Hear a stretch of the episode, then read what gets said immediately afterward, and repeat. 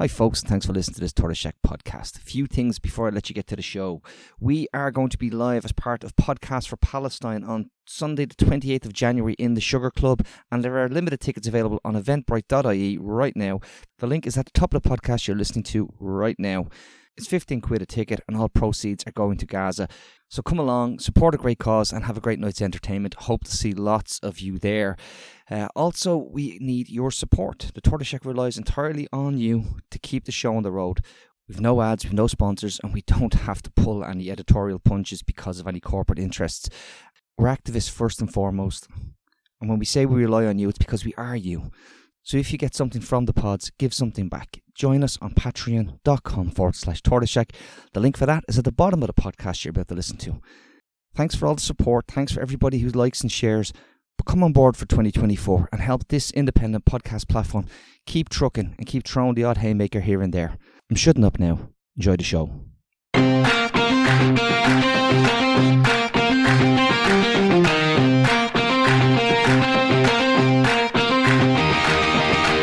Hello and welcome to the Echo Chamber podcast. Well, in fact, folks, no, we are doing a Tortoise Shack special because I am delighted to be joined on the podcast by my long-time stable mate and host of Reboot Republic and probably Ireland's leading housing activist. And I don't give credit very often, Rory, so but there you go. There's a little bit of praise coming your way.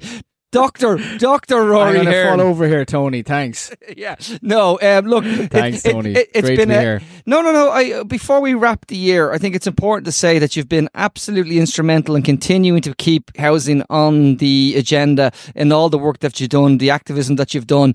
I I remember only last February we had people out marching in the streets. I think we want to recapture that spirit in 2024, uh, and I think uh, you will definitely have got plans for that in, in in the months ahead. But no, a little bit of credit where credit's due. Um, so so well done on that. Unfortunately, it doesn't look like we're going to get that referendum on the right to housing, but we will return to that. I would imagine very quickly in January. Yeah, no, we will. It, it's been a um, a strange year again in housing around, you know, the again absolute failure of government to meet affordable housing targets, worsening crisis, you know, rents from vulture funds, but some great action we've seen from the likes of the tenants union, CATU. Um, we have seen, you know, the the eviction ban was lifting of that eviction ban was, you know, as I described before, one of the worst decisions any government has ever made, knowingly putting people into homelessness. But the public reaction to that, there was a huge reaction against that, um, and continued ongoing work by the likes of Uplift and many, many other groups working um, on housing and highlighting housing and working to support tenants and those in social housing. And just to say, you know, the we had a very difficult year in terms of the rise in anti-immigrant sentiment, and the Ireland for All demonstration was definitely the highlight. The fifty thousand people uh, who were out and supporting that, and continue to work at community and grassroots levels, supporting an Ireland for All. And if, and and we can't but talk as well, Tony, about the amazing work that you and the Yeah. Echo Chamber have been doing around Palestine and Gaza, and that just um, breaking all our hearts and breaking us completely around that. Um, Yeah, yeah, and uh, obviously we, you know, it's so going to be thank you, hard. thank you for the work you're doing on that. Appreciate it. But look, we better move on because there is one story that, that overhangs everything and has done for a number of years. And one of our returning guests, returning world champion, campaigning activist, journalist, uh, John Gibbons is back. And John, 2023 was supposed to be the year that we got some concrete actions. Uh, and I, I put it to you that um, it has been more, and I'm going to quote Greta, blah, blah, blah. How are you, my friend? Good to see you. Uh, good to be here, Tony and uh, and Rory. Yeah, yeah. Twenty twenty three will be a year that will be remembered at least until twenty twenty four. Um, so we've basically it's been a record smashing year right right across the right across the board. Um, highest ever recorded atmospheric CO two, highest ever atmospheric uh, methane, uh, nitrous oxide, uh, highest ever carbon emissions from fossil fuels and cement, highest daily global temperature anomalies, hottest year in the in the instrumental record, probably the hottest year in 125,000 years. Uh, highest sea surface temperatures ever recorded, lowest Antarctic sea ice extent ever recorded, highest Earth energy imbalance ever recorded, greatest gain in sea level rise ever recorded, the most global energy consumed by humanity in a single year ever recorded, uh, and so on and so forth. So yeah, it's been a record smashing year. Uh, next year will be worse because we are on the cusp of an El Nino. It did start probably June, July of, of uh, 2023, but the real impact of an El Nino tend, there tends to be a system lag. So we'll only feel the El Nino probably into 2024. Uh, so we can expect over 2024 um, significant warming, which is pretty mad because uh, we've had a bunch of months where the 1.5 degrees uh, global threshold, temperature threshold, has already actually been breached. So it's it's absolutely mad stuff. Uh, overall, I think we're we're we're ro- rocking towards about 1.4 degrees, which is just absolutely crazy, Bill, because we were tracking 1.2 degrees a year ago, and we've we've had this sudden jump, uh, and you know, every fraction of a degree, they don't sound like a lot, but each of those uh, fractions of a degree has absolutely colossal impacts on uh, planetary systems.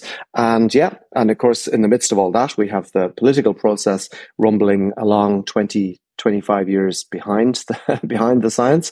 The big breakthrough, Tony, as you know, this year was at COP28 uh, in Dubai was that the nations of the world agreed to use the phrase fossil fuels for the first time in its 28 year history. Just the phrase, not to phase them out, not to phase them down, but to have a magical thing called transitioning away from. Now, I mean, you know, it's like transitioning away from, from, uh, I don't know, chocolate cake by moving to, to eating, uh, I don't know, cream cake instead, but no commitments, no targets, and of course, everything completely voluntary. So, uh, it's a hell of a mismatch between the, the as I described there, the, the, the, global climatic indicators, they're all flashing red, every single one of them. If this was a planetary dashboard, the whole thing would be flashing red on the one hand. And then we have this semi paralyzed political process where um, I think I used the analogy in a piece I wrote for the Examiner. I said that the you know the analogy I used for for the the COP process, the climate talks, is that it's like a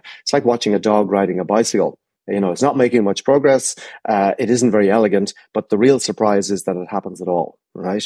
That we can actually get 200 countries into a room to agree on anything. But the problem with this is, uh, yeah, sorry, go ahead. Yeah, no, no, I, I think you're probably just going to finish your point and then I'll come in. Sure. Yeah. And the problem here is that, you know, there's a saying that says that, that winning slowly on, on climate is the same as losing right? So making teeny tiny little little kiddie steps of progress in the in the face of a of a, a global emergency. Uh, you know, it's it's like you can use all your Titanic analogies that you wish. Uh, it's like, but it's like bailing the Titanic out with a spoon, right? And really, the political process is lagging decades behind the the physics, unfortunately.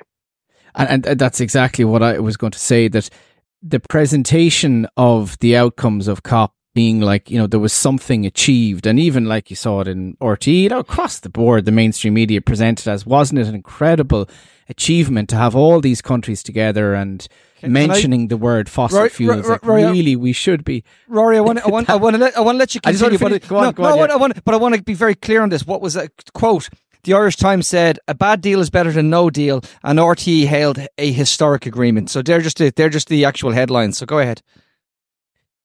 Yeah, Absolutely, and it wasn't the just RT. You know, it was BBC. It was the whole lot globally. Do you know what I mean? The global media, mainstream mm. media, was completely uh, putting this across as some major achievement. And I, you know, would put it to you, John, that actually, you know, following on from Tony's question, it would have been better with no deal because then at least we would have seen the reality rather than actually a spin being put on this sense that something is being done.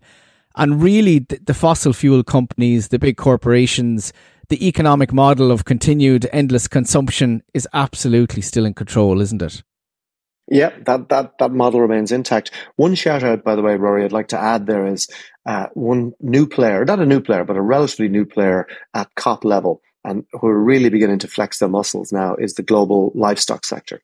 They've recognized, as the fossil fuel industry did uh, years ago, that uh, climate action represents an existential threat to their business model, and they have really, really stepped up uh, in terms of actively setting about to scupper climate negotiations. And I guess there's a, a strong Irish uh, relevance there because um, obviously there's a group called the Global Meat Alliance who are leading this charge of, of kind of disinformation and uh, propaganda around uh, the impact of livestock and climate, and, it's well represented that, by our Irish interests. Yeah, yeah. You know, you're saying uh, shout out to them. Like mm. in our heads, it's governments who are meeting at COP and making these decisions. But clearly, that's not the case. And we hear this about lobbyists. Like, how influential are lobbyists in the actual? Um, and of course, we say lobbyists. You know, on the one hand, you know, you could say NGOs, campaigners are lobbyists. But yeah. when we're talking about them in terms of who are the influential ones and how do they influence these negotiations if the negotiations are by supposed to be between governments? Sure. Well, let's start out again. We'll go back to our fossil fuel friends. Um, it's reckoned that 2,400 uh, formally registered fossil fuel lobbyists attended Dubai. 2,400, right? That's a quadrupling of fossil fuel industry presence over uh, the last COP. So they've mm. really, really upped their game. And I think it underlines that they recognized finally, after years of bullshit, that their, the heat is on, right? They know there's pressure. They know that governments are beginning to experience genuine pressure, mostly because people can see with their own eyes uh, climate destabilization is happening all around us in real time. We in Ireland, we're slightly buffered from it a little bit at the moment, uh, but many other countries are getting absolutely hammered, absolutely hammered with with uh, climate damage is now running into into tens of billions of euros every single year, and and and that curve, by the way, continues to go up. So there is real pressure. And that means for the fossil fuel industry, they've got, you know, trillions of dollars of sunk wealth still in the ground. Now, if somehow or other we were to have a global uh, agreement to actually live within within scientific limits, that means trillions and trillions and trillions of dollars of uh, fossil energy will never be dug up. Right? That will have absolutely mind-bogglingly large uh, implications, not just for corporations, by the way, but also for petrostates. I mean, there's a whole bunch of states who essentially run their stuff from the revenues from from fossil fuels. I mean, if you take, you know, I think somebody described Russia as a as a, a few, what is it, a, a, petrol station with an army, right? I mean, yeah. essentially, their economy is involved in pumping and selling oil and gas. They don't do very much else. Um, you know, and so the idea that these states, some of them also, as we know, some of the petrostates are some of the worst states in the world, and these these matters are, are directly connected. Um, they're not going to voluntarily give up pumping one solitary barrel of oil. I think we need to be super clear about that uh, and what it's going to take to transition the world so-called away from from fossil fuels. And I guess the the thing maybe that isn't really understood here is you know, we have this concept or this this thing called the global carbon budget. Um, we've got at the rate that we're currently burning and releasing fossil fuels and and methane into the atmosphere, we've got you know we can we will we will have exhausted the 1.5 degree uh, global carbon budget. And when I say exhausted, by the way, I mean for the next thousand years, right? We'll have exhausted that budget probably well before 2030 right? Not 2050, 2030, right? And once you go beyond 1.5, you're pretty much locked onto a trajectory for two degrees. Now, you think of some of the some of those stats I rattled off at the earlier at the earlier part of the discussion about the the climate destabilization. We're experiencing this right now at below 1.5. Once we move above 1.5 and on towards two degrees, I mean, essentially, uh, we're looking at a different planet. Uh, and that's coming at us super fast. But John, can Problem, I, John, can I push in for a moment and make a point because there's like I don't know if you were paying much attention to American politics at the moment. Uh, Trump is ahead in all the polls. He's uh, he's playing very well with the with the base. All he needs to do is flip, you know, a, a couple of tens of thousands of votes to really get back into power. And he said, on day one, I'm going to drill, baby, drill. That's what he said. He said, I'll be a dictator on day one and drill, baby, drill. But that actually puts a lie to what's actually happening already. Joe Biden is drill baby drill. Like he's just not talking about it. He's not boasting about it. He's ramped up levels that, that we have like the the um, Konstantin lives in in in Denver, Colorado, and he knows there's a, a it's it's an oil producing region just just on his bore on his on like up the road from him, and he tells me it's boom time for for that. So so all of this political um, theater playing out, even with the good guys, the good guys are bad guys as well here. And this is terrifying. Yeah, well, I cast your mind back to uh, Obama. Remember him? Yeah. Yeah. Um, yeah. I mean, Obama, I remember one of his stump speeches where he stood up and said that, uh, you know, America has pumped more oil under my administration than any other administration in history. And he wasn't saying it, by the way, as a criticism, right? So the point is they're all locked into the dominant paradigm. And that is that we live in a growth economy and that growth is fueled directly by the combustion of cheap accessible fossil energy. Nothing has come along in the last 20 or 30 or 50 years to challenge that basic paradigm. Well, sorry, that's not true. Nothing has come along to, to actually face down the paradigm. The paradigm has been challenged by the fact that we're running into biophysical limits all over the place. So that, that's the challenge. But, but politically, the reality that we have got ourselves into a deathlock with, um, fossil fuel burning that reality hasn't gone from, if you like, from the from the halls of science into uh, our our daily discourse. Like you, you you listed Tony a couple of the newspaper headlines. You know the the reality is you can only frame success by to the degree to which we have adhered to the physical limits of the biosphere. That's the only measure of success. Politics doesn't matter a damn. It's simply irrelevant. Uh, what matters is physical limits. You know, how much of a carbon budget have we got? Uh, what degree have we been able to remain within it, uh, and so on. That's all that matters. And historically, if there is, and when I say historically, we could be talking about the geological record here rather than the historical record. All that will matter is whether we obeyed the, the, the basic laws of nature or whether we didn't. And if we step outside those laws of nature for very much longer, well, then we become a footnote in Earth history. And at the moment, uh, we're trending towards uh, that. So that that's sort of where we're at. And, and John, isn't like one of the, the difficult challenges in this in in engaging people um, something that Naomi Klein, who's been on this podcast before, you know, talks and has talked a lot about for many, many years is, you know, how can you expect people to think about the end of the planet when they can't think about the end of the week in terms of poverty, and uh, not just poverty, but you know, middle class people really struggling in terms of you know housing, cost of living, and that there needs to be a complete integration of enhancing the quality of life for the majority of people within a transition to a green economy and a green social economy.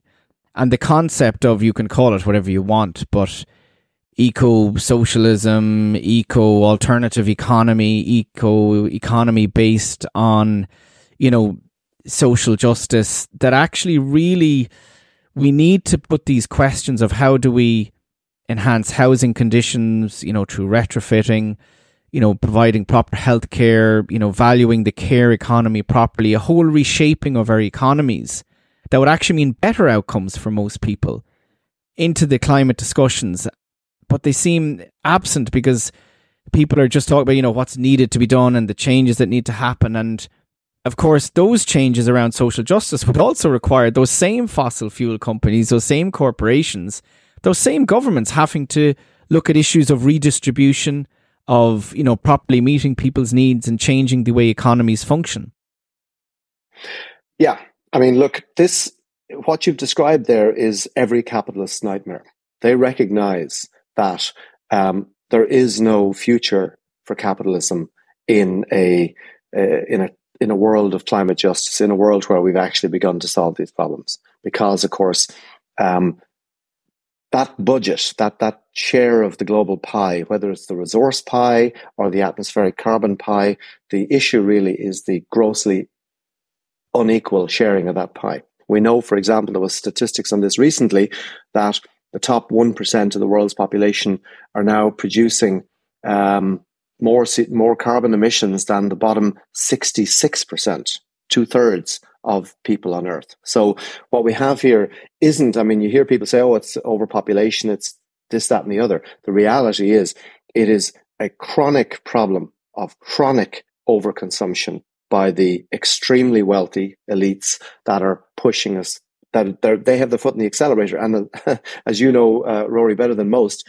the problem here is that the the the the same people who are pushing the foot on the accelerator are also the people who are on speed dial with the politicians, who are, mm. you know, w- well got with the media, who basically control the levers of power. Uh, and that, you know, that remains the analysis that says that we can sort of technologically or some other way kind of figure our way out of the climate crisis without basically a equity and redistribution. I mean, uh, it's completely unrealistic. There, you know, we cannot you know, have a green capitalism that says that we will have green billionaires ruling over green proles. It's not going to happen. There isn't enough. And also, of course, it isn't that the billionaire class is static.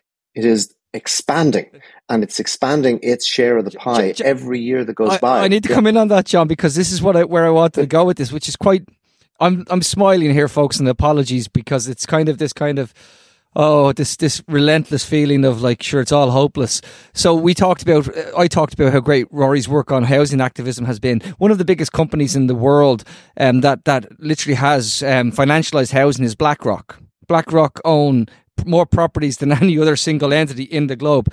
Guess who are the biggest investor in fossil fuel new licenses for the last number of years? BlackRock. They are way ahead of us here. They're they're wiping the floor with us. And then I only need to throw a rock down to the to the Docklands, and I'll find the European headquarters of the two largest financing uh, companies, be it Citibank and, and, and JP Morgan, who finance all of this, and they're sitting down there for let's say tax avoidance purposes or whatever the solution is, but they're there, they're in Dublin. So, you know, we can talk about me and Rory using putting out our green bin every two weeks and um, going to the Bring Centre and all the rest of it.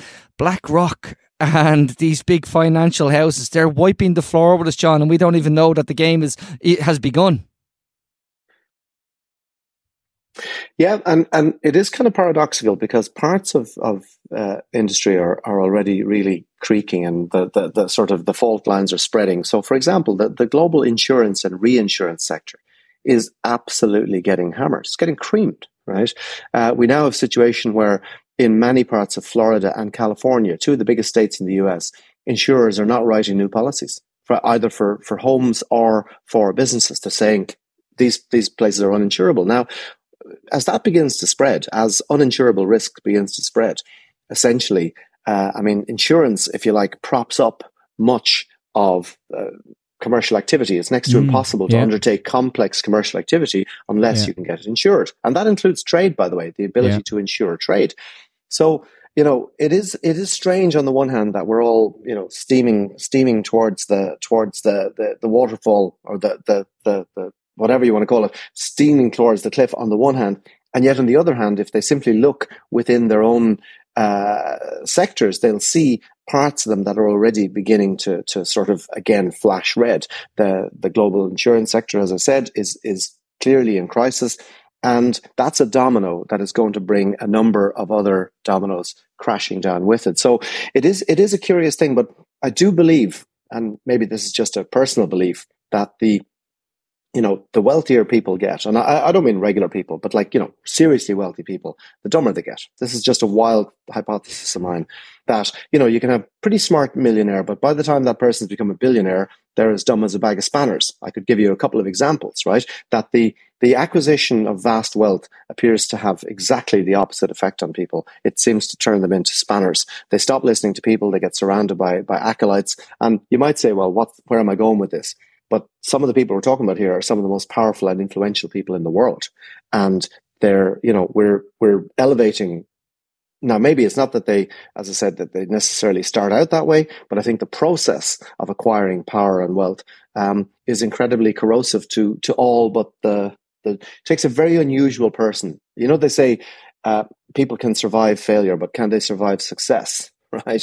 The real challenge of yeah. personality. I, I think and, though, John, I think though, John, it's also not just the individual; it's the system and the structures and how all the different webs are interwoven around you know power. What we talked about earlier, earlier in terms of lobbyists, in terms of even within the civil service, um, within what you're told is possible and what is not. You know the decisions you can make um, as ministers and in terms of then, you know, global, you know, billionaires you're talking about as well, that it's arrogance, of course. There's a huge arrogance to wealth as well and to that power and what you think you can do. And, um, and there has to be a complete arrogance that sure, if the planet falls apart, sure, we'll have our pods or wherever the hell we have our bunkers built or our outer, you know, you know what Musk talked about, you know, building the the ex whatever planet that's connected, new planet connected to our planet and all sorts. That they really believe that, then they believe that they will, you know, they're not going to be affected by this. And yeah, sorry, you want to come in? Yeah. No, no, just to say, yeah, I mean, it's a weird thing, but this concept of riding out the apocalypse uh, this has sort of left science fiction and it's now uh, it's a real thing that this yeah. idea that that people somehow or other that we can burn the world down. And if you think about how capitalism has worked so far that's worked pretty well. So i'll give you a simple example. You know let's say that you're you know you put all your wealth into uh, fishing so you you buy the biggest trawlers in the world and you mm. empty the world's oceans, right? Yeah. Now, un, under normal economic models, you've just bankrupted yourself because you've destroyed the basis of your wealth. But yeah. of course, thanks to the fungibility of wealth, it doesn't matter. You can destroy the oceans, take the billions you've made, and turn it into something. Turn that turn that cash into something and go off and do the same thing somewhere else. So rather than learning the lessons of physical limits, wealth and the and the ability to turn stuff into money that common denominator means yeah. that we're not, that the limits we should hit in other words if if we overfish and we destroy the resource you know in nature if if a species overruns its its habitat it pays a very high price in terms of die off that that is normal humans have sort of trip that switch by being able using the, the this concept of money to yeah to flatten but, but that's all, to, but yeah. that's also John free market economics that's not just oh, yeah, about money that that is the mm. dominant economic economics are dominant that's taught that is used as our you know function of our economy doesn't value. Like they taught i remember doing economics in trinity and been taught by danny mccoy um, who is now of ibec being told you know about environmental economics. He taught me environmental economics. And what did he talk about the environment? These were negative externalities. These were like hmm. costs that just might have you know impact from outside the system. But the impact in the environment was never considered in resource extraction. It was never valued, and and it brings you back to you know there's a huge increase, thankfully, and you look for areas in hope in like indigenous ways of valuing society of understanding you know development and they value nature they value you know the the um the different cultures around the world and different ways of looking at how economics our economies function our societies function that actually it's the values need to completely change and what we consider is important. Yeah, and uh, as the man says, Rory, I'm glad you you brought up uh, economics and economists. They're a particular um, kind of hobby horse of mine. Um, like it, there was a piece I read in, in I think it was the Sunday Times uh, recently where uh, there, well, the guy isn't an economist as happens, but he's a financial lecturer in, in Trinity and he has a column in, in, in the paper. And he was explaining how, you know, all this blah, blah, blah, to use Tony's phrase, about climate change is all so overdone. And he explained how. He said, look, um, current models suggest that the global economy, as in uh, what, what he calls welfare, is going to increase by 2100 by 450%, right? So we're all right. going to be four and a half times richer by 2100. He said, however, if you factor in climate change, that will reduce to 436%, right? So he said, okay, we lose 14% over the century, but sure, look, in the scheme of increasing 450%, it's nothing. Now, I remember reading that and thinking, has this person, you know, been taken to the, I don't know, to the, to the, to the, the Pachin, right? I mean, stuff is completely mad. Now, can I? So can I just? just, just I need. I need. Yeah. I need to. I, we won't name the individual, but I will say he did set up a libertarian think tank, and he was. Uh, it, it all wrapped up and ended up falling on its arse because he was uh, disagreement with fellow founders because they were taking money from tobacco lobbyists about plain packaging. So that was. Uh, that's that's the truth of that individual's um, uh, financial um, actions. Go ahead, John. Well, I, I, I, wouldn't I wouldn't comment on, on that, Tony. I, I just sticking to to to this. The, I guess the point is that he's drawing information from what I would call a poisoned well. Okay, the poisoned well is principally poisoned by one individual, believe it or not, a chap called Professor William Nordhaus, who's the so-called father or grandfather of climate economics. Right, this is the guy who got the the economist version of a Nobel in t- 2018.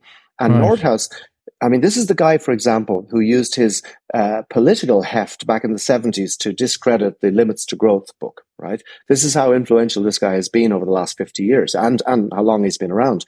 But critically, Nordhaus developed this, this economics model called DICE, right? To, to basically put a value, an economics value on climate risk, right? Yeah. Now, the DICE model, without boring the pants off people, basically, this model, this integrated risk model, is embedded inside the Intergovernmental Panel on Climate Change's climate risk assessment models, right? Now, not the physical parts, but the economic parts, okay? In other yeah. words, the bullshit part of the IPCC is contributed by Nordhaus. Now, in that, those the data that I just referred to that guy, that's he comes out with the fairy cakes analysis that uh, and the way Nordhaus put it, in fact, is that he said the optimal point at which the costs of climate change and the costs and the costs of dealing with climate change, they the, the, the moment, if you like, the, the, the optimum point occurs, he said, at between 3.5 degrees and 4 degree centigrade.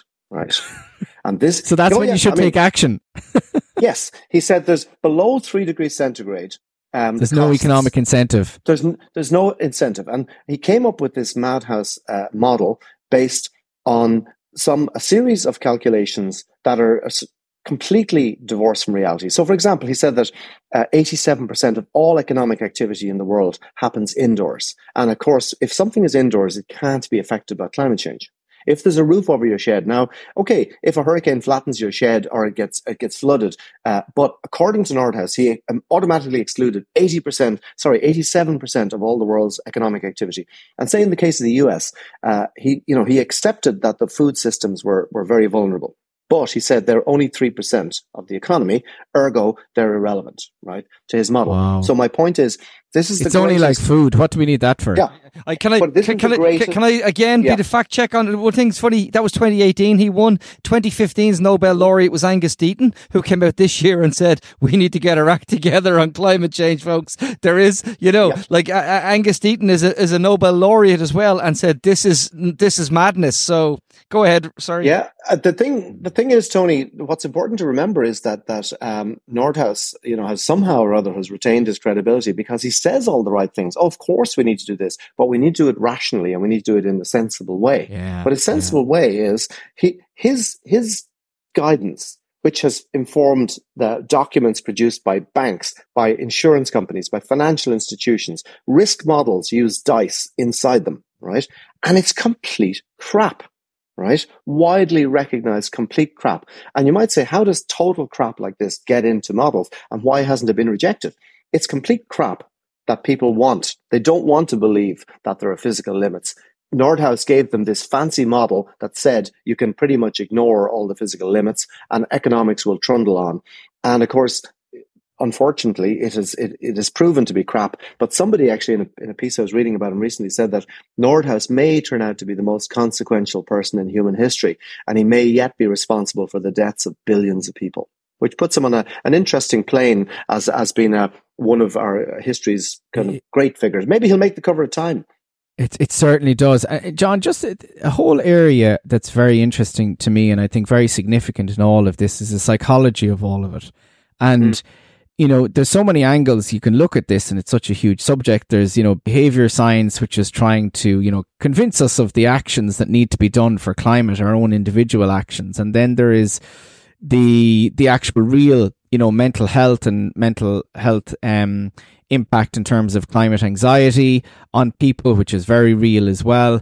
Um, and then there's the whole question of how do we engage with people to um, really think about this genuinely as trying to bring about social change. So, not in social change in the sense of change in individual behavior, but actually engaging with them on a level of emotions to get them to take action against and changing this system. Um, I don't know if you have reflections on any of or, or any of those, or if you think about that um, angle of things. Yeah, I think about all of the above uh, quite a bit, in fact. And, you know, it remains the case that many of the reforms that are required to basically put out the fire of global warming would, if done equitably lead to a fairer, more decent world for most people. yeah. not for billionaires. I appreciate that there are going to be victims in this. Some of those billionaires may may end up becoming multimillionaires, which I guess from their point of view would be tragic. But for the rest of us, a, a model that that sort of moves away from extreme wealth hoarding. And of course, as we well know, the problem with wealth hoarding goes far beyond wealth. It, it, it spills into the ability of wealth to then dominate politics. And this has really been the, the crunch of it. And I think that's the, the, this is where, for example, after the after the lessons of, of the, the, the, the 1929 crash in the US, where we had a their sort of 50 year period of relative um, how do we say reduced inequality. I won't call it equality, but like sharply reduced inequality, mm. including uh, marginal tax rates for, for high earners in the US in the 1960s running to 90%. Right? Yeah. And if you said that now, I mean, they'd fall off a, they'd fall off a cliff. Uh, but the point about that is that it allowed, it restrained the, the, it didn't prevent people from getting wealthy, but it prevented wealthy people from using the, the domino of wealth to create extreme wealth and extreme wealth then to basically completely throttle and dominate politics. Unfortunately, as we know, all those lessons have been learned, have been, sorry, have been forgotten. They've been unlearned, uh, which always happens. They say about 50 years after you fix something, we break it again. And, um, and now we're in a situation where, you know, you, the things you've talked about, Rory, that we need to fix, right? We know what those things are right? And yeah. so many of them are redistributive things. And the problem is the people who are standing against fixing those things, um, the, the, the media moguls, the, the, the multinational corporations, um, they, they have the political and the financial leverage. And we see it in places like Britain, for example, where these corporations, through their political, um, shall we say, affiliates, their wholly owned political affiliates known as the Tory party, are um, weaponizing the law against, for example, um, peaceful protest. Just, just, we now see in a, in a democracy. Yeah. No, no. I think I think I think it's, it's, really important. But I want I have a question kind of for both of you. So this is my last last point on this. We've we've spoken here, and I think it's really great to have the conversation of the year in review, see where we are. To have the and John, you've never been shy about telling us the reality of, of where where we stand on the precipice and how how how it is. You know, John's not saying tomorrow, by the way, we're all going to be flooded. He's saying the flood is the flood is on its way, folks. But I, I will say one thing that strikes me: we're talking about class awareness in some of this. So there's class awareness in the green movement, and I and again, this is a criticism of Ireland particularly, but there's no class consciousness. And um, I find the difference between you know being aware of the issues of, as Rory said, needing to retrofit homes. We've we've retrofit more private homes than we have social housing stock. That doesn't make any sense. Um, we should be protecting people who are who are worse off, and we want to bring them in, uh, bring people along. So I'm asking, I suppose, both of you how do we break that barrier in terms of understanding that as John I don't care if billionaires are going to lose out but what I do care about is when you as you're as you're telling people to choose between eating and heating. That's a huge problem and we can tell them that it'll all be well and good but it's it's no it's not great if they're they're struggling right now this week to to because the little fella wants something for Christmas and they don't have the money for it.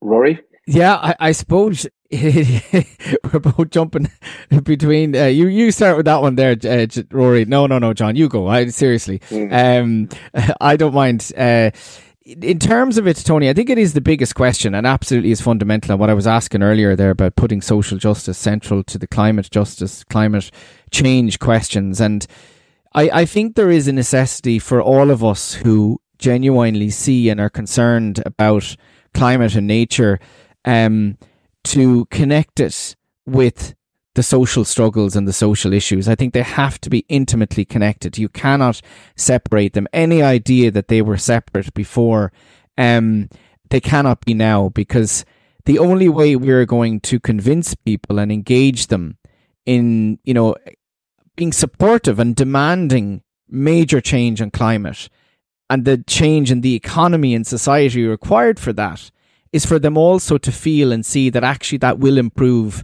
their lives, the lives of their community, the lives of people in the country, um, and the lives of ordinary people. And as John set out, and is increasingly we are, I think it is coming into the climate movement that sense of not just climate justice that those who lose in a transition, you know, will won't lose as much. The concept of the just transition, but actually, there's a, a transformation within economy, within the economy and society that has to take place within the within climate uh, adjustment, which will mean better housing for everyone, um, better health care, us valuing things like the caring economy, because that is the lowest carbon emitter of anything else, of any activity, is care.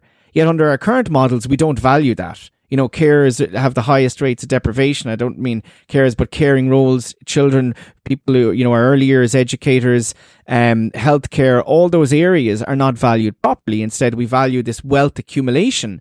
So it is about, I think, absolutely rooting that the change, the climate justice is social justice and will it, will, that they're both, you know, hand in hand. And we need social movements and we need politics that expresses those and proposes those um, and informs and educates around them. And I think there is increasing recognition of that, and that's where I, I would see I, I, I, I, I agree with what I agree with what you've said, not so much with your conclusion. I don't. I, I see people coming back from COP saying, "Send in the Irish. We got it done. Historic deal."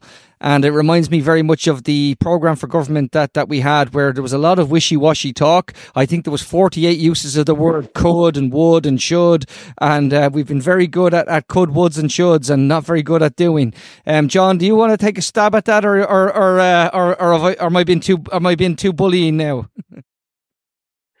well, okay. I'm, I'm going to loop back around a tiny bit to, to Rory's point, if I can, right? Um, it's just something that really stuck in my mind. It, uh, it, was a public debate I was in some time back, and, and, a, and a, a, government minister threw it at me that people like me, as he put it, I love the old people like me. You're like trying me. to drag us back. To, yeah, people like me. You're trying to drag us back to the 1950s. That's that was the dreadful accusation thrown at me. Right? You know, the sort of antediluvian types like me, and it did stick in my mind. And it occurred to me, you know, if we are super, super, super lucky 2050, say in Ireland, will look a bit like 1950.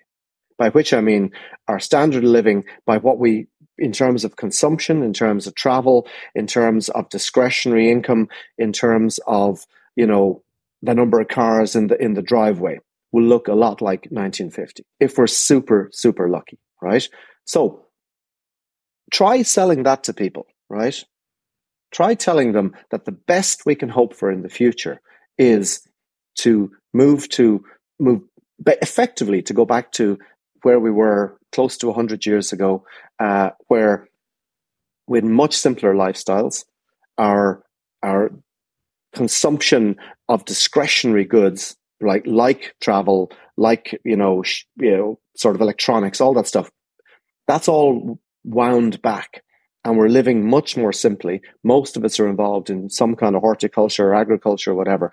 And this, gentleman, is the absolute best case scenario for 2050. A, a far more likely scenario is that we're not going back to the 1950s, we're going back to the 1250s, right? That's the trajectory that we're set for is a new medievalism where the basically the, the system falls apart and we the whole thing breaks down. In fact, I, I was doing a review for a, for a, for a, a publication just before I came on this call, and I was looking at some of the some of the fiction around this. Things like, I mean, obviously we're, we're, we're all well familiar with Prophet Song, but we have a new book called the, the 14th Storm, which looks at Ireland in 2043. And I have to tell you, it's beyond bleak, right? And this is the pathway that we're headed on. Uh, and I suppose for me, you know, if you had a poll tomorrow and said to people, "Are you prepared, you know, to live like 1950, like to take the way Ireland was in 1950, take the church out of it, right? But just in terms of our level of material kind of wealth and comfort, right? I in Ireland, I, I bet you 95% of people would say absolutely not, right? Mm. Well, I'm, I'm not prepared to live like my grandparents. But what they don't, the bit that's missing from that discussion is what the alternative is, number one. And number two, that while we've gained a lot as well over that last 80 years, we've also lost a hell of a lot too. So, um, so that remains for me the, the real challenge is how to get to 1950 by 2050, right? Uh, and how not to get to 1250 by 2050. If that doesn't all sound too uh, convoluted. John Gibbons, that was a powerhouse performance. As always, we're delighted to have you on the pod again. Um, you always paint a beautifully bleak picture as we run up to Christmas and the season of goodwill to all men. Um, no, we always. That's what I'm here for. No, it's always John. We've always enjoyed your contributions. Can I? Can I just? Can I just say though? Go ahead, yeah. Sorry, Tony. Just, just the, the very, the very end. There is something in what John said there about that we have lost something and I do think people recognize that, that we're not happy. People are not happy. And there is something deeply dysfunctional about the nature of our economy, the whole model. And there is something about going, you know, I think people increasingly recognize something has to change fundamentally. And so the question is what changes? I think it's a really, really yeah, good and point. I think fi- Go ahead, John. Yeah, finding, you know, th- yeah, like if I can again borrow language from economics briefly, right? You know, we can have a hard landing or we can have a soft landing, right? The the trick is uh, there's going to be damage either way, right? But think of like getting that aircraft down. You know, you can sort of the rate at which it hits the runway or hits the ground or hits the mountain, right? You you have choices, and this is always my thing. We have choices. You know, I'd like to get the plane with most of us intact onto the runway you know, and get most of us out of the plane intact. But that requires easing back on the throttle. That requires difficult decisions. I don't believe yet that enough people, and I include in the media, by the way, that the penny has dropped for them just that we're in an existential crunch. I, I think when that if slash when that awareness comes then everything will change right? You can look into history books. I one one analogy that always sticks in my mind i was remember reading about the the, the siege of um, not stalingrad but of leningrad which is a particularly grim three and a half year siege where the germans rather than trying to take the city decided to simply starve everybody out right? Now you know the the the the, the tortured analogy i'm coming up with here is that the the lengths to which the folks in Leningrad, this modern Russian city with a tram system and an opera and all the rest, went to deluding themselves that the Germans would never get there and that it couldn't happen to them because of X, Y, and Z. It was that opening part of the book that always stayed in my mind was just the extent to which we humans uh, have a very passing relationship with reality, right? And even when the first 88 shells were landing in the streets in Leningrad, people were still saying to one another, it can't happen here and the authorities were saying it can't happen here, and the people re- were reassuring themselves that it can't happen here. And in a sense, that's kind of uh, the situation that we find ourselves in. Don't look up, says John. Um, I think we'll listen, folks. We'll leave it there. Thank you so much for all your support, everybody listening, sharing, um, and helping us throughout the year. I do want to say, thankfully, in 2024, I will be joining the Orcas and going out wrecking yachts, and that's what I'm going to be doing mainly. I'm I'm giving up the whole podcast game, going into full time working with the Orcas because I think that's the only way we're going to get out of this entire mess. Talk, talk to you all soon. Thanks, Rory. Thanks, John. And we'll be back. Have you invested in the wetsuits, Tony? Have you? I, I, I, I think I'll, I think I'll just have to tough it out, my friend. I think I have to tough it out. Listen, folks, leave it there. Take care of yourselves. You'll, you'll start to sea swimming and get used to get, get the body ready for it. I, I, I, look, I look every bit of an orca soon. That's the way I keep going. Bye bye, folks. Tony and Martin, Martin and Tony, speaking to interesting people only. It's the Subscribe now on Patreon.